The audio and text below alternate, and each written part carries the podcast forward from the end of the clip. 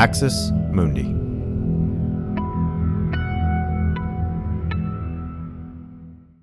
You're listening to an Irreverent podcast.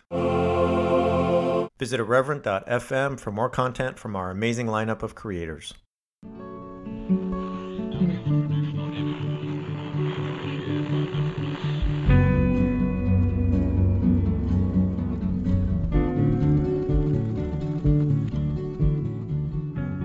Welcome to Straight White American Jesus. My name is Brad Onishi, Okay. faculty I'm at the. University of San Francisco.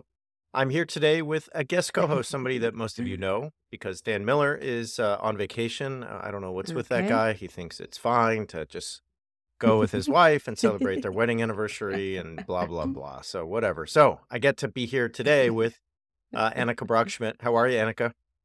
Oh, I'm doing doing really great, and I'm back here, so I'm good. Okay. uh, well, we're always so thankful to have you. As uh, many of you know, Annika is a is a German reporter, journalist, somebody who's written a, an amazing book on the religious right and Christian nationalism in the United States. Somebody with whom I've written articles and is uh, just a great voice on all the things we cover. And as Dan always says, and as I I always appreciate, you have a perspective from outside the United States, which sometimes is just really needed because uh, we're so stuck in the mire here that we don't often see things that are right in front of our face. So, we're going to get in today to, I think, three pretty big stories. One of them is the Target boycott that's coming out of like right wing spaces. There was also briefly a Chick fil A boycott. I'm not sure how that is going yet, or there are Christian nationalists and people on the American right jonesing for Chick fil A and breaking the line and going to order chicken nuggets. Who knows? But we'll get into that. We're going to get into Christian dominionists who are trying to take over elections by way of spiritual warfare. And our old friend Lance Mhm. Wallnau is part of that. And uh, so it, it's a kind of warning for 2024 about what will be ahead of us in terms of voting, elections, and the, the rhetoric we're going to hear. And then we're going to talk about uh, what I would take to be a new land law uh, in in Florida, Alabama, and Texas that bars Chinese people from buying property there, along with with a few other groups. And uh, we'll just get into some of that history and why it's so dangerous. So, Annika, if all that sounds good, let's jump in. And, yeah, let's uh, let's dive into the deep end. Here we go. So many of you know by now that there has been this boycott of Target. Uh, you might have seen the tweets, you might have seen the Instagram posts. I don't know. So basically, there's been a widespread call by people in the American right and in Christian nationalist circles to boycott Target over their uh, Pride merchandise. They have Target has for Pride Month been displaying uh, various products that celebrate Pride and those are shirts, those are flags, those are towels, those are uh, all kinds of things. Now, the stated reason, the stated reason for the boycott is that the idea that Target is sexualizing children by displaying products aimed at children. So the idea that you would have a a pride shirt uh, that fits a nine year old. Okay, this is sexualizing children. And so there have been these folks walking into Targets, tearing up displays, harassing employees, yelling at people. There's just been a lot of like really, you know, amazing displays of Target temper tantrums. Now, I want to talk about what's behind this and how this works. Have you been seeing this way over in Germany, Annika? And does it look as ridiculous to you as it does to me, or what? How does it? How does this look through your eyes? Uh, it is quite something. I will say it seems to have kind of become its own genre of right wingers making videos of themselves targeting companies who basically do corporate LGBTQ affirmations, which, let's be real, they don't do out of the goodness of their own hearts, but for profit. But visibility is visibility.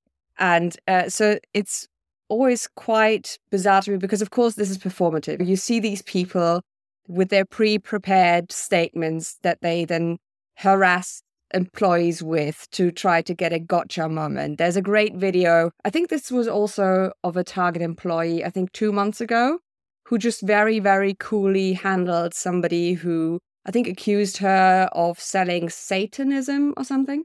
So this fits into the same vein. But yeah, it is it is quite something.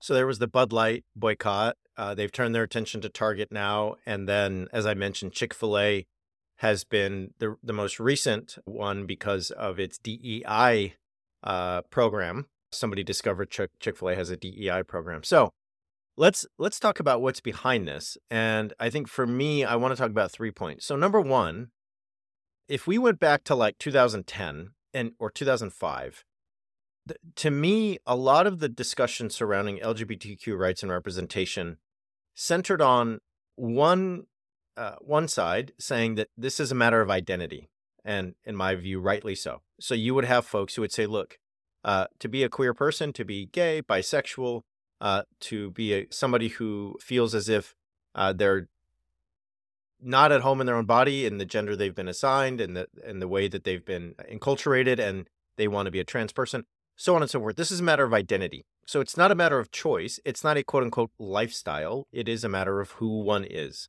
and therefore it should be protected such as when you are protected for being a black person or a woman or other uh, forms of identity in the workplace and in society and so on. Now, the other side would say, oh, no, no, no, it's a choice. You choose to be gay, you choose to be bi, you choose to be non binary, fill in the blank. And so, therefore, you can stop that at any time. And we don't need to give you the rights that uh, are protected under the law for race or for for sex, biological sex in this in this case the the and you already mentioned this, Annika. To me, the change is this: we're now seeing open, basically attacks on the LGBTQ community that are like you're you're a groomer, you're a pedophile, and you're demonic.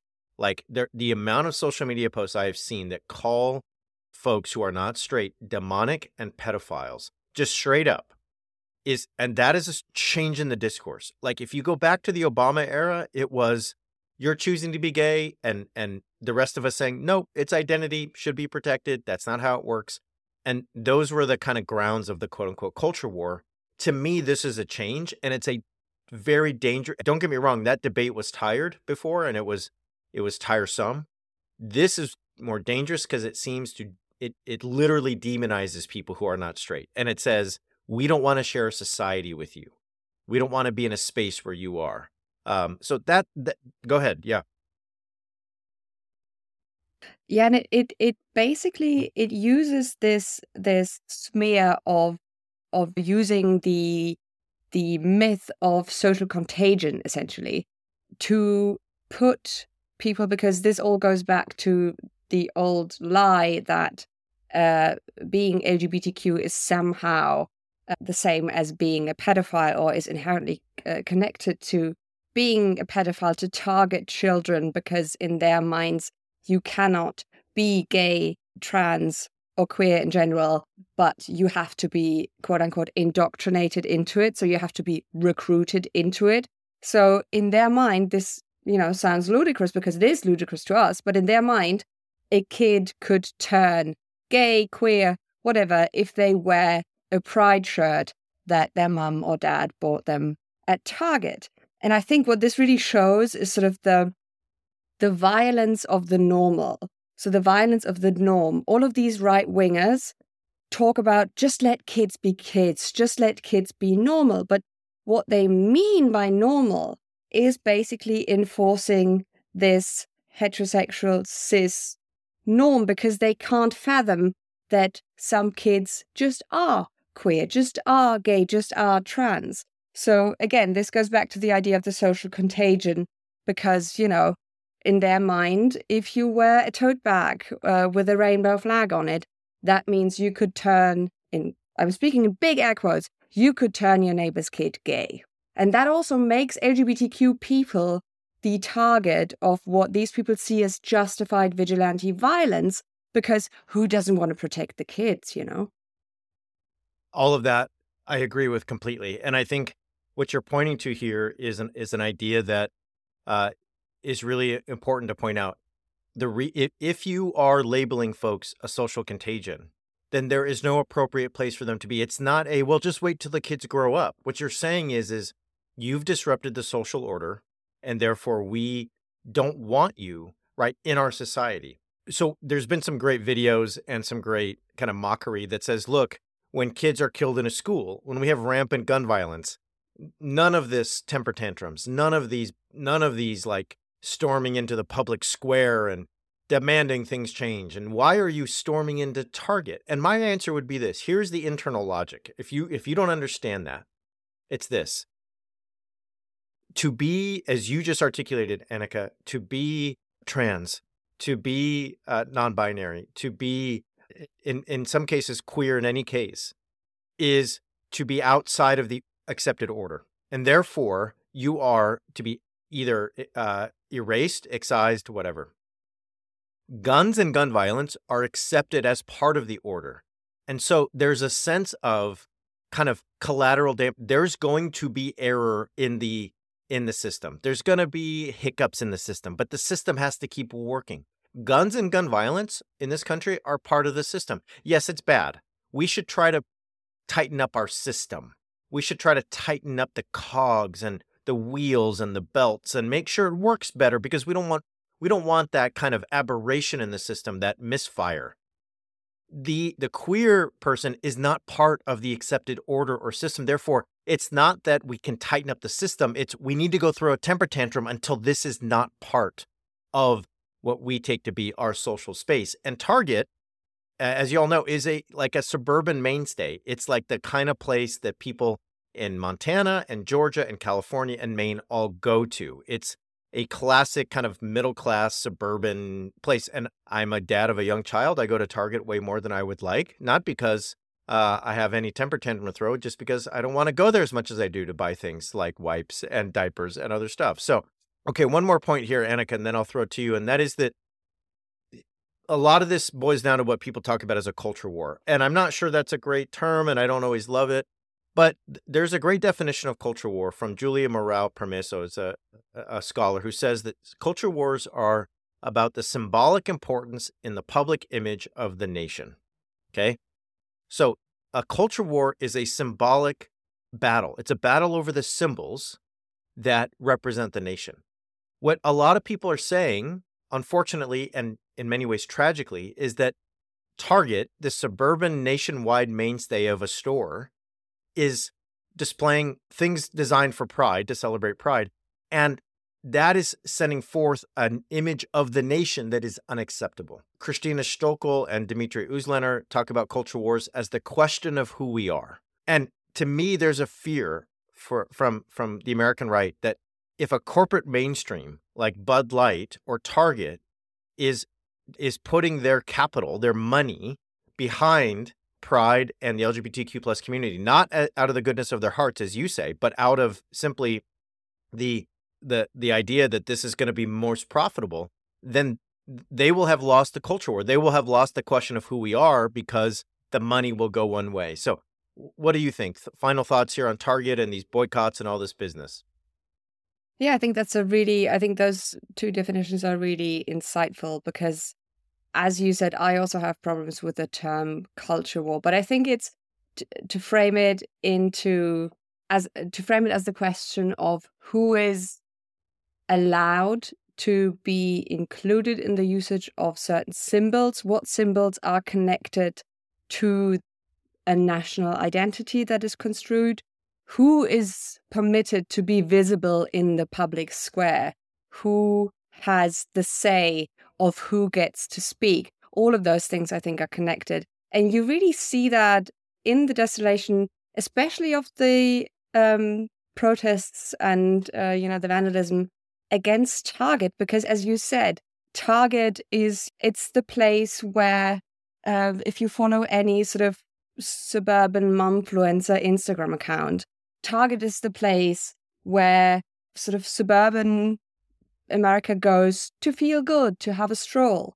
And so, if that space then is quote unquote invaded, as these people would see it, by the existence of people whose very existence seems in their mind to threaten the very worldview that they see as fundamental to their own identity, then that becomes what they perceive as an existential threat. And that then is reason for them to throw around uh, pride cups and make a tantrum and then post that on the internet to be also celebrated as a warrior against LGBTQ people. One of the speaking, things that speaking in big air quotes, I just want to add that. I just oh. remembered that we're on audio. Yes, yes. Yeah, no, no, no. All of that is yeah. you rehearsing mm-hmm. the the voice of the uh Yes. The right-wing influencer. Now, a lot of people will say uh this is an American phenomenon, but you have a Mm, European perspective and yeah. I, I think that you're going to tell me that this kind of hmm rhetoric is is not isolated to this country. Yeah. So, and this has been really worrying uh, for, I think, me and people in the LGBTQ community, but also for colleagues who are writing and researching the European right wing. So, and first of all, I think it's important to say anti LGBTQ, anti queer hatred has a long history in Europe and especially in Germany. So, there is no need to import anti LGBTQ sentiment. That's there's plenty here already.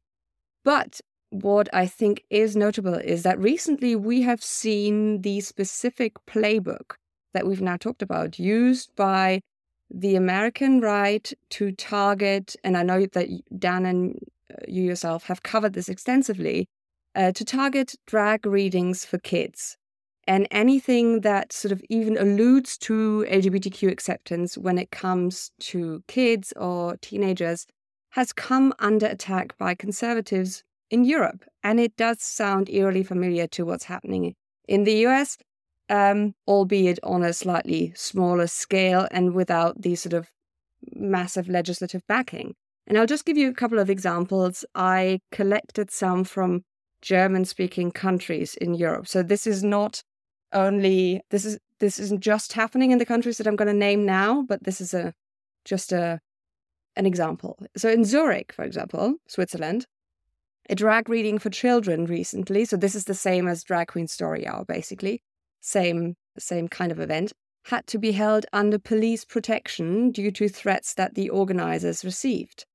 Also in Switzerland, in uh, a different part of the country, students had organized what was called a gender day on May 15th in their school.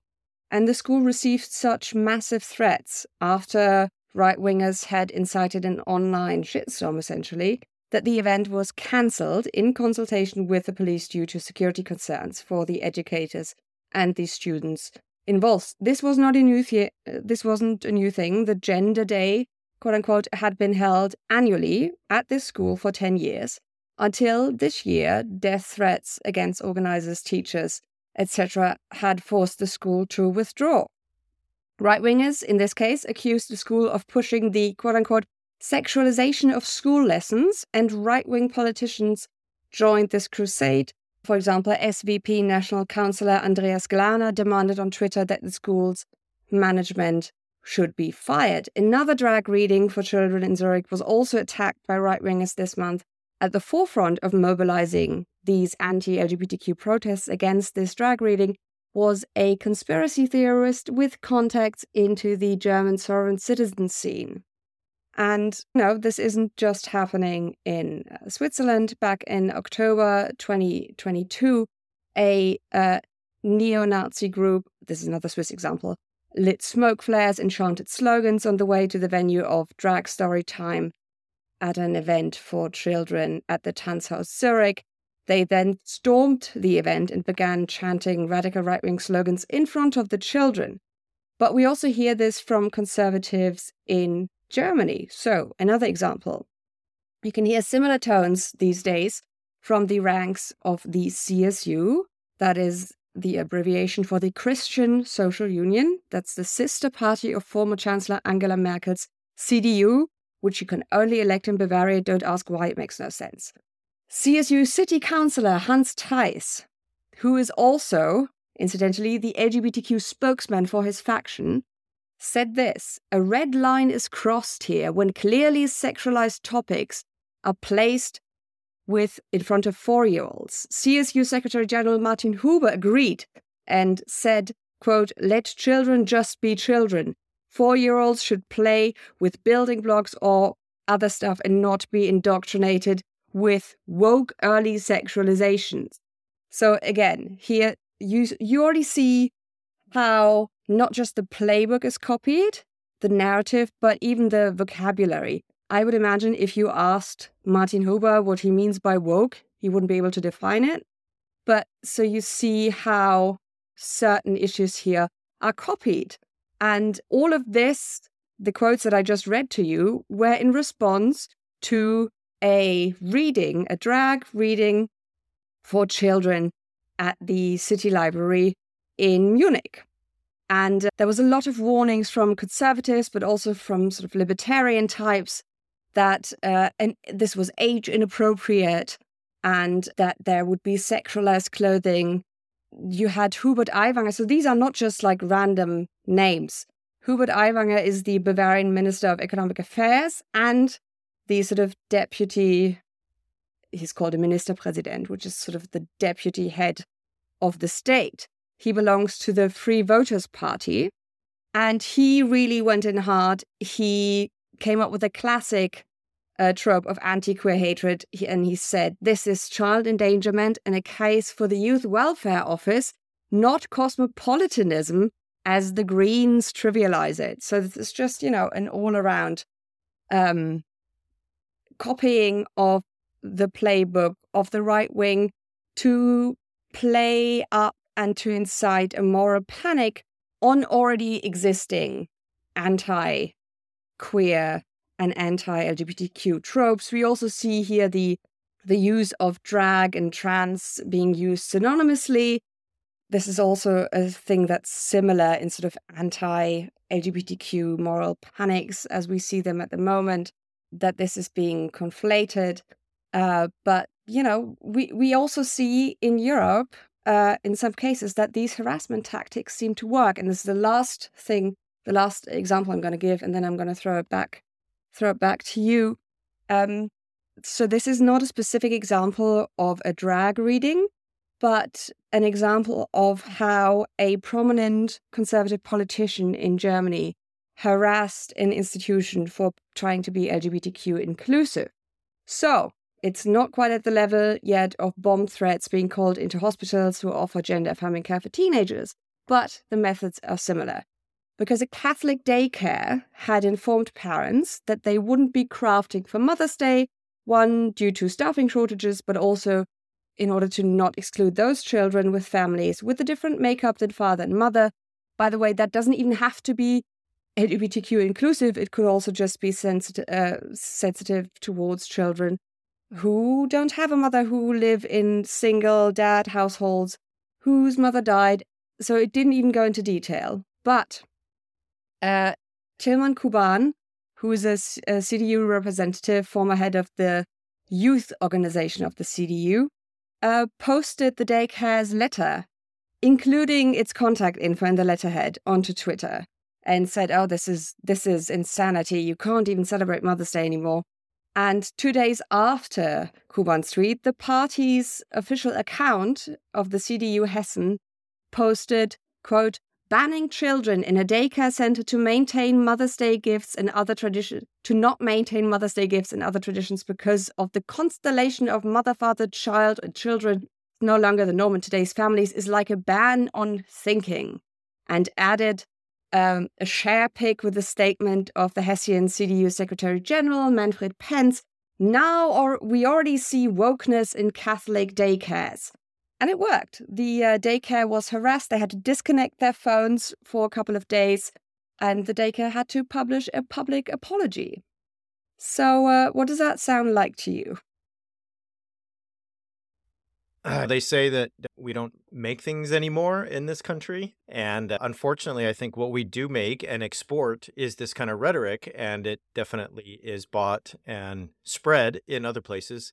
And all those examples really show us that this is not limited. And I, I think one thing, I think a takeaway from that is that you can take vulnerable communities and target them in in in global uh, context. You can do that in Germany, you can do that in the United States, you can do that in Switzerland, you can do that in Brazil, and it works.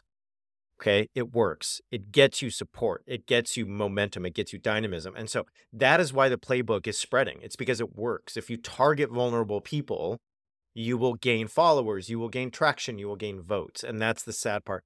One more example, and then we'll take a break. Uh, in Montana, a trans author had their book reading canceled under the new drag law. So basically, there's a, a drag law in Montana that says you can't do drag uh, in certain places. This person is trans, They were not doing drag, they are different things. And yet they were not allowed to do their book signing and book reading because of this new law. That was the stated purpose. So we see that. We see what's happening here. If you're a trans author, you don't get to do a signing in a library because of a, of a drag law anyway, so on and so forth. All right, let's take a break and come back and talk about voting and uh, elections and spiritual warfare. All just really delightful topics. All right, we'll be right back.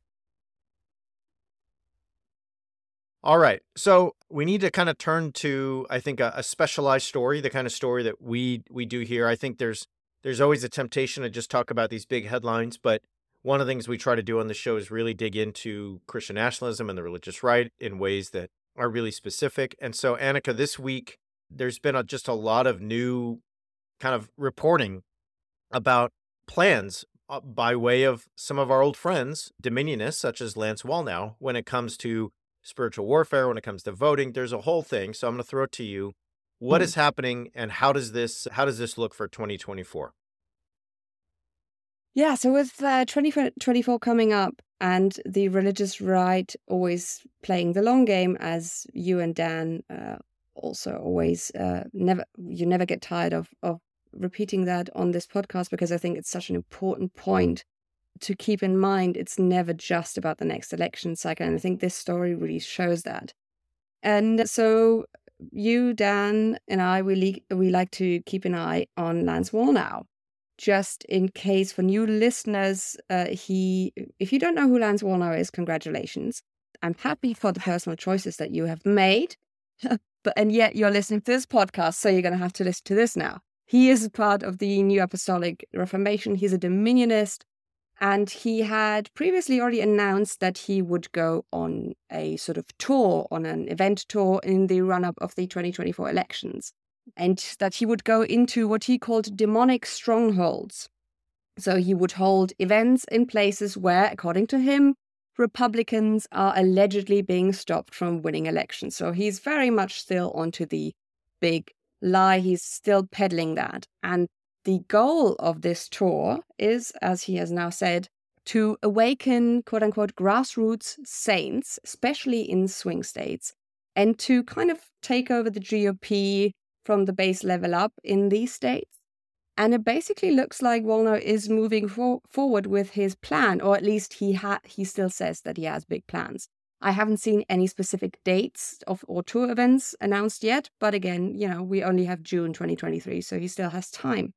In a live stream, he said, and I'm just going to read you this quote We're going to mobilize before we're done the states are going to be mo- mobilized out of 3,143 counties in the United States.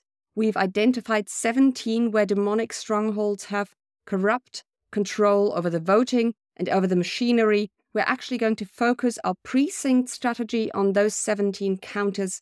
Counties. We're going to go with a revival tent. We're going to go with signs, wonders, miracles, deliverance, Holy Ghost anointing, and the fire of God into seven swing states, hitting 17 counties. He then uh, published a list of these. And unfortunately, Wallnau is not the only Dominionist who's been making headlines because, and I, I'll be honest, I didn't know this group before I saw this story on Right Wing Watch. I've done a bit of digging into them since. We've been hearing similar things from another Dominionist minded group, even though, hilariously, they call themselves nonpartisan, and I'm guessing that's for tax purposes. It's a political consulting business business called Kingdom in Politics, which you know gives you the first hint of what this is all about.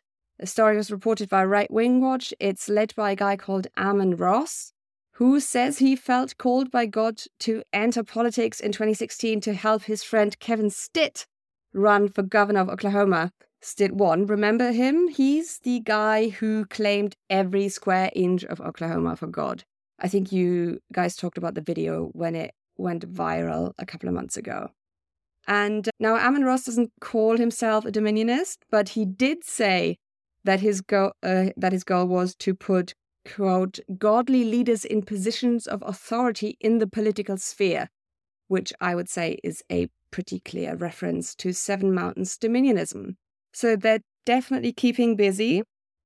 And I think this is yet another warning shot that we should keep our eyes open as 2024 approaches. What's what's your view on this? What's the inkling that you've gotten from sort of watching these circles from afar? So I think it's so easy to treat this as oh what a what a bunch of fringe people doing fringe things. You're telling me there's 17 counties and there's spiritual demonic strongholds and uh, that's obviously ridiculous. Oh my God, these people are crazy. Okay, all right, I'm going to go on with my day. Um, if you, as Annika said, if you don't know who Lance Wallnau is, congratulations, your life choices are good ones. But now you now you do know, and so you get to you should know more. We covered Lance Wallnau extensively in our Charismatic Revival Fury series with Matt Taylor, and Lance Wallnau is one of the people that not only uh, came up with the idea that Trump was anointed by God. If you've heard that before, he's one of the very first people who said that. Uh, he's also somebody who was at the forefront, if not the kind of uh, uh, principal purveyor of the Seven Mountains Mandate, the idea that Christians should take over every mountain of society, the economy, politics, culture. So if you've heard of the Seven Mountains, Lance Wallnau is behind that as well. So here's my point this is not something to laugh off. Uh, as we documented in Charismatic Revival Fury, uh, folks from the New Apostolic Reformation, like Lance Wallnau, are some of the most ardent and influential Trumpists in the Christian world. They are folks who fought tooth and nail for Trump, whether it was symbolically, whether it was politically, whether it was on the ground on January 6th in the Capitol. Um, what I think this portends is the idea that spiritual warfare is happening in certain parts of the country and they are going to mobilize and and send armies to those places. And if we talked about tantrums and Target just a minute ago, there are going to be counties and neighborhoods that are overrun by people who are trying to get you to vote and are going to do so by praying in your neighborhoods, having canvassing armies that are holding prayer vigils and speaking in tongues and coming to your door and all of that. And again, you can say ridiculous, so stupid, who would ever, blah, blah, blah. The New Apostolic Reformation is the only segment of American Christianity that is growing. If you look at the Southern Baptists, if you look at the Methodists, they're losing people. You know who's gaining people? Lance Wallnau and his cohorts, Ahn and all these others that we talk about in the series. So I just think this is a really good reminder of the fact that 2024 is going to be an, a, a monumental set of elections. We and it's easy to say that every time, but what I mean by that is just we have a twice impeached man who was hiding documents, classified documents at his golf club and incited an insurrection who's running for president. If he and his Christian Trumpist army are successful, I don't know what the future of American democracy looks like, just like I didn't know in 2020 when he ran against Biden. And so anyway, that's my that's my final thought here. Just this is easy to laugh off, but we shouldn't, and we are definitely going to keep an eye on it. So anything anything to wrap that uh, wrap that up, Annika, or anything that you want to just close with on this this whole yeah. idea? Yeah, just just one thing because it kind of stuck with me. Uh, because the quotes from both Wallnau and the other guy that we talked about is how central this what they call generational thinking and planning is to what these people have in mind for the US. So this uh, I think this on the one hand of course makes it exhausting to follow all of this to know oh god it's not just 2024 it's sort of for de- they're planning for decades. But I think it is important to keep this time frame uh, time frame in mind and to really just not underestimate this because yes they might appear as fringe figures, but as you said, they have a really outsized influence. Yeah, I think that's right. And yeah, we'll just keep an eye on it. And I think this mm-hmm. is also just a really, for me, this story is one that kind of reminds me of of why we do this show and it's to keep an eye on things like this that you're not going to see on CNN you're not going to see uh, in other outlets and that we absolutely need to keep an eye on because they're having a decisive influence on our democracy I mean uh, Lance Wallnau was one of the main spiritual advisors behind Doug Mastriano, who almost won the governorship in PA. He is seemingly everywhere in Pennsylvania politics. He's also everywhere in national politics. He has uh, kind of tied to president to former President Trump and Paula White Cain. So this is not an isolated thing. And if you think that that that this is something to laugh off, go listen to Charismatic Revival Fury, our series, and you, you, if you don't want to listen to the whole thing, listen to the Lance Wallnau episode, and you will get a picture into the millions of people that he that he has influence over and what it means when he's organizing this kind of campaign. So, all right, let's take a break and come back and talk about uh, one more thing. We'll be right back. All right, so this happened about a month ago, maybe five weeks ago, and I've been thinking about it since then, trying to figure out what I want to say. There's been a lot of folks emailing me and DMing me and asking me what I think. So it's time to talk about it. So in Florida, uh, Ron DeSantis signed a bill that basically would make it very well. Let me just say it this way: It'd make it difficult for immigrants from Cuba, Iran, North Korea, Russia, and Syria, and Venezuela to buy land in Florida, and they would specifically not be able to buy land near military bases. It would also specifically target folks from China and make it uh, almost impossible if you are not a citizen or a permanent resident to buy land in China, real estate. And this has also been debated in Texas and Alabama. So it's on the docket in a number of states in the Southeast. And let me just start by uh, reading some testimony from Alice Yee, who represents Asian Texans for Justice and the Asian American Leadership Council, who talked about this in front of the state legislature in Texas, it would put all the people who look like me, any Asians, into a third class citizenship because we would have to prove our current immigration status and where we come from when we want to purchase any land or a house. Okay. Uh, another person, an eight year old, Jia Jing Chen, asked the Florida House State Affairs Committee during a public hearing in April Did Chinese people do something bad? To Florida.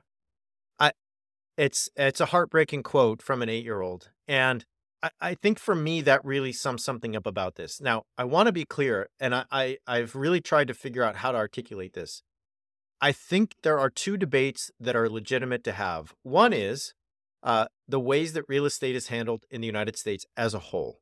We have a lot of corporate entities buying up a lot of private houses, making it difficult for individuals who are just working nine to five jobs to go out and buy a house. So in in a city near me, Atherton, which is a very uh, uh rich city in Silicon Valley, seventy percent of the homes are owned by trusts or LLCs. So I'm totally here.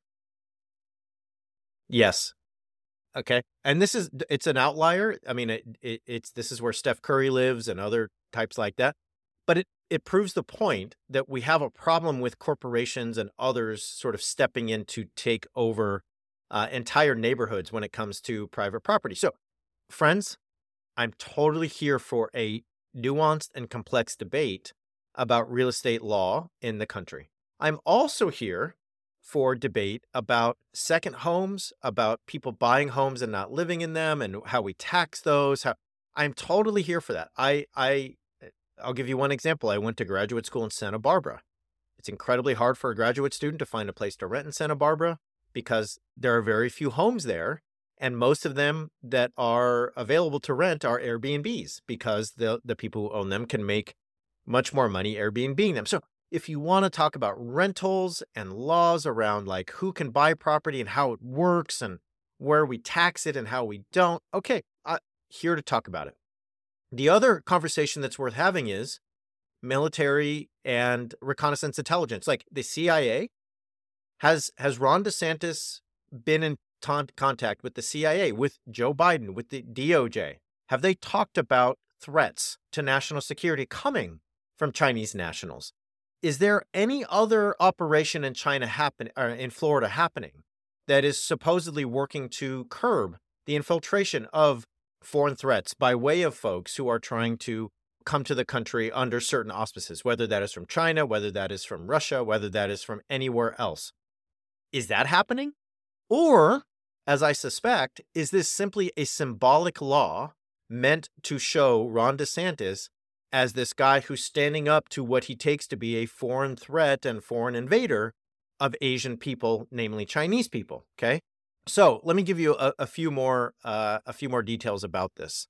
Since we are only two days, AAPI month ended like two days ago, so it's a good wrap to this.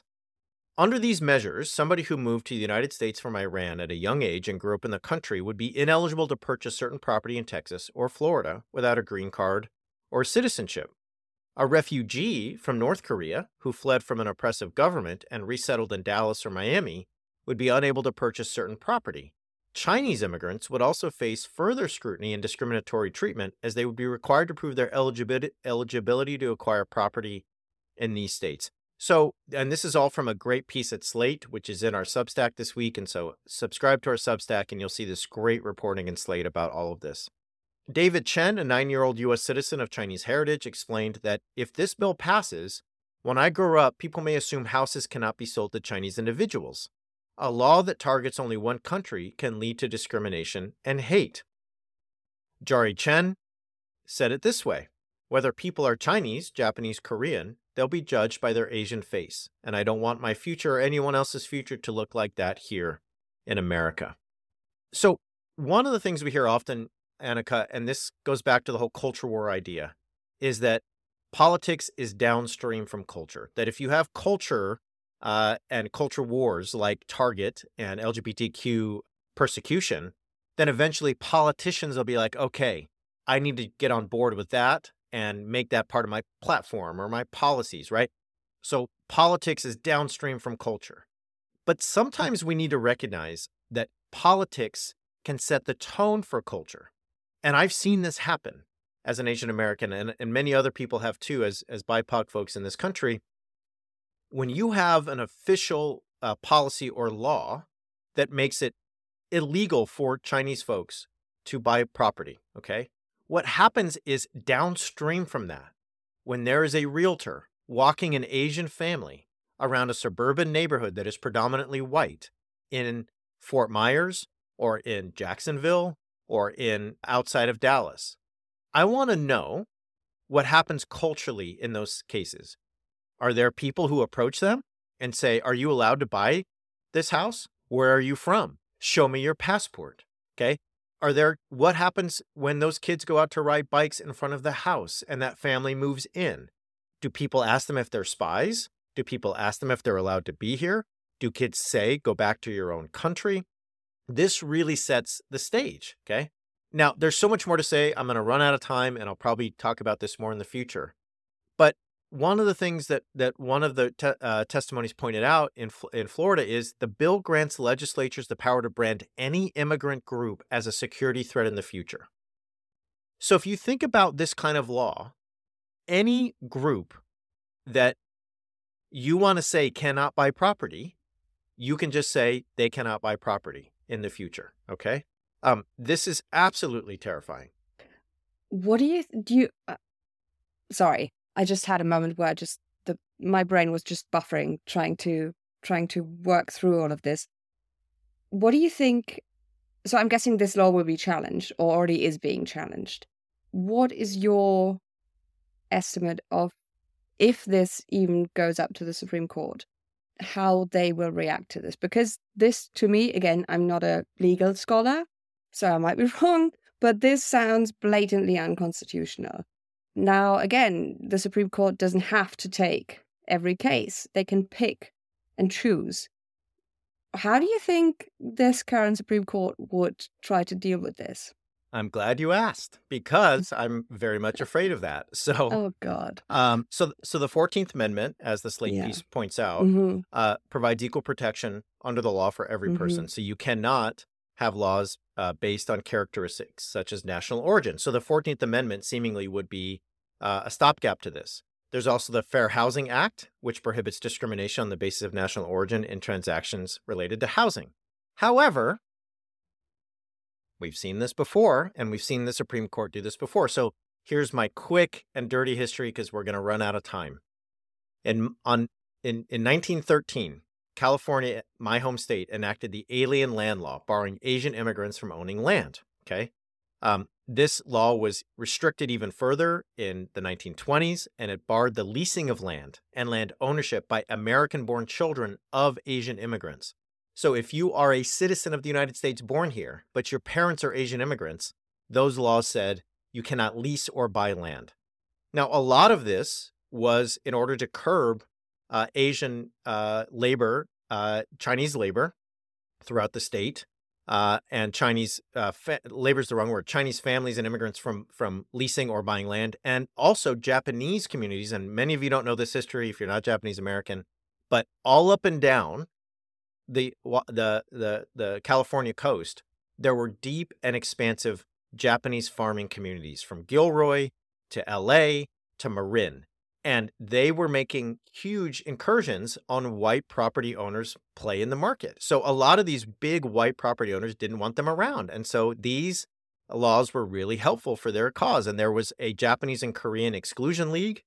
There was the anti Jap laundry league. Sorry for the slur there.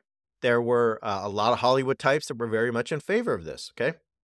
What did President Woodrow Wilson say at the time?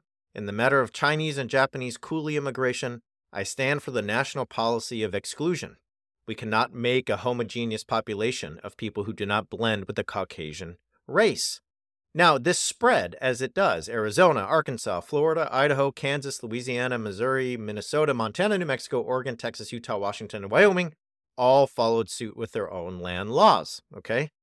Now, what this did is it led to intense racism. Now, the two were tied. I'm not sure if it was a cause effect situation, but it, it deepened the racism that Asian people faced when they were leasing land, when they were farming land that they had bought legally before this this set of laws was passed. I mean, the intense racism uh, was bad. Uh, let me. There were articles written about how the Japanese are unassimilable and they're a foreign horde, and so are the Chinese. Okay, um, if you go back to the 19th century, mobs ran Chinese communities out of American cities in LA and in Washington state. Uh, if we fast forward, and I know this history is overwhelming, friends, and I apologize, I'll, I'll talk more about this in the future. If we fast forward to World War II, uh, the bombing of Pearl Harbor deepened, of course, anti Asian and specifically anti Japanese sentiment. But what it did was give a reason for all those white farm owners to finally get rid of their uh, their Asian neighbors. Okay, so when my father signed up, my grandfather, excuse me, signed up for the military during World War II as a Japanese man, he was part of a, a, a translation service called the MIS, based in San Francisco. Those guys couldn't leave their quarters because if they went into San Francisco, people tried to hurt them. Okay, that's how this worked back then. Now, after the war, okay, all of the places where uh, uh, Asian folks had gathered, Chinatowns and, ja- and Japan towns, um, had been in many cases overrun. So I live in San Jose. We have one of the three remaining Japan towns in the country. We have a Japantown in San Francisco, we have one in San Jose, and we have one in LA. We used to have dozens of them. We used to have one in Seattle and in Long Beach. We used to have one in almost every West Coast city you can imagine, from Washington to California and so on. Why are they not there anymore? It's because after the war, when Japanese folks went to camp, they uh, were taken away. They were destroyed and rebuilt and leased to other people and blah, blah, and they're no longer there. What's my point? When you pass this kind of law in Florida, Texas, Alabama, you're setting the stage for this kind of racism, this kind of discrimination, this kind of hate. And we've done this before. And you asked about the Supreme Court. The Supreme Court upheld those alien land laws. And guess when? Guess when Florida finally repealed theirs? Guess when it was? 2000, 2018. So don't don't tell me this doesn't have a long legacy. Okay. Um, all right, we got to go. Any thoughts? I'm I apologize for that. Just a really fast history, but any thoughts on that? And then, what is your reason for hope today? I mean, I just there's just one thing that popped into my mind when you when you spoke about the Fourteenth Amendment is that Trump also uh, I think a couple of days ago, said that on his first uh, day in office, if he gets elected for a second term, he would end the 14th Amendment's yes. birthright citizenship provision via executive order. So, you know, I think that adds on to everything that you've said. And it paints a really, really bleak picture should uh, should the GOP uh, and Trump ever, you know, come to power on a on a in the next general election again or in the one after that. Yeah. Yeah. Um, oh. all, uh, all right. My reason for hope, if we make a, as we always do, uh, a big a big turn, is the Minnesota legislature this season has done a really uh, pretty amazing thing in terms of its the laws it's passed. So Minnesota, Michigan, these are now progressive strongholds in this country when it comes to state legislatures, and it shows what happens when state legislatures are controlled by uh, progressives. So in Minnesota, just this legislative session, they protected reproductive rights. They protected uh, uh, contraception and other other aspects of reproductive rights uh, and health. Uh, they protected uh, trans folks and passed laws along those lines, and they also passed laws protecting uh, workers and employees and giving people paid time off, which is laughable in, in a place like Germany because you assume that's uh, there for everybody. But Minnesota passed that up to 12 weeks off and it shows you what can happen. And I hope that we start to see Minnesota and Michigan as places where uh, we can learn some things in this country. So, all right, off to you. What's your reason for hope? If you have one, if you don't have one, I understand. No, no, no. I'm even going to be sneaky. I've got two. So I'm uh, I'm actually going to name two. So one is Illinois Governor J.B. Pritzker, who will sign a bill that will require schools and libraries to adopt a prohibition on book removals for political reasons, as sort of a uh, a measure against the um, attempts of censorship of books who deal with structural racism, with American history based on facts, and with LGBTQ issues that right wing groups and GOP politicians have tried to get off the shelves of uh, the libraries of uh, public schools. And there was another, there was an, uh, an article in the Washington Post about uh, parents, teachers, and students in a deep, deep red Florida county fighting back against attempts of right wingers to push through their agenda on the school board level. Um, and that I think shows that even in places that, you know, are deep red on the map, uh, these uh, so called culture war issues do not necessarily have a majority. And that we should pay attention to that and not automatically assume uh, that, you know, the country is divided 50 50 because that is just not the case. Yeah, so true. It's a great, I read that article. It's, it's a great reminder. All right, friends, we got to go. Sign up for our Substack if you want to read all these things we're talking about. Check out our series with Americans United, One Nation, All Beliefs, where we talk a lot about people in deep red areas organizing and fighting back. And uh, we'll be back next week with uh, the weekly roundup and with a great interview and so on. But for now, we'll say, Annika, thanks for being here all the way from Germany. Uh, thanks all of you for listening. We'll catch you next time. Bye. Thanks for having me. All right.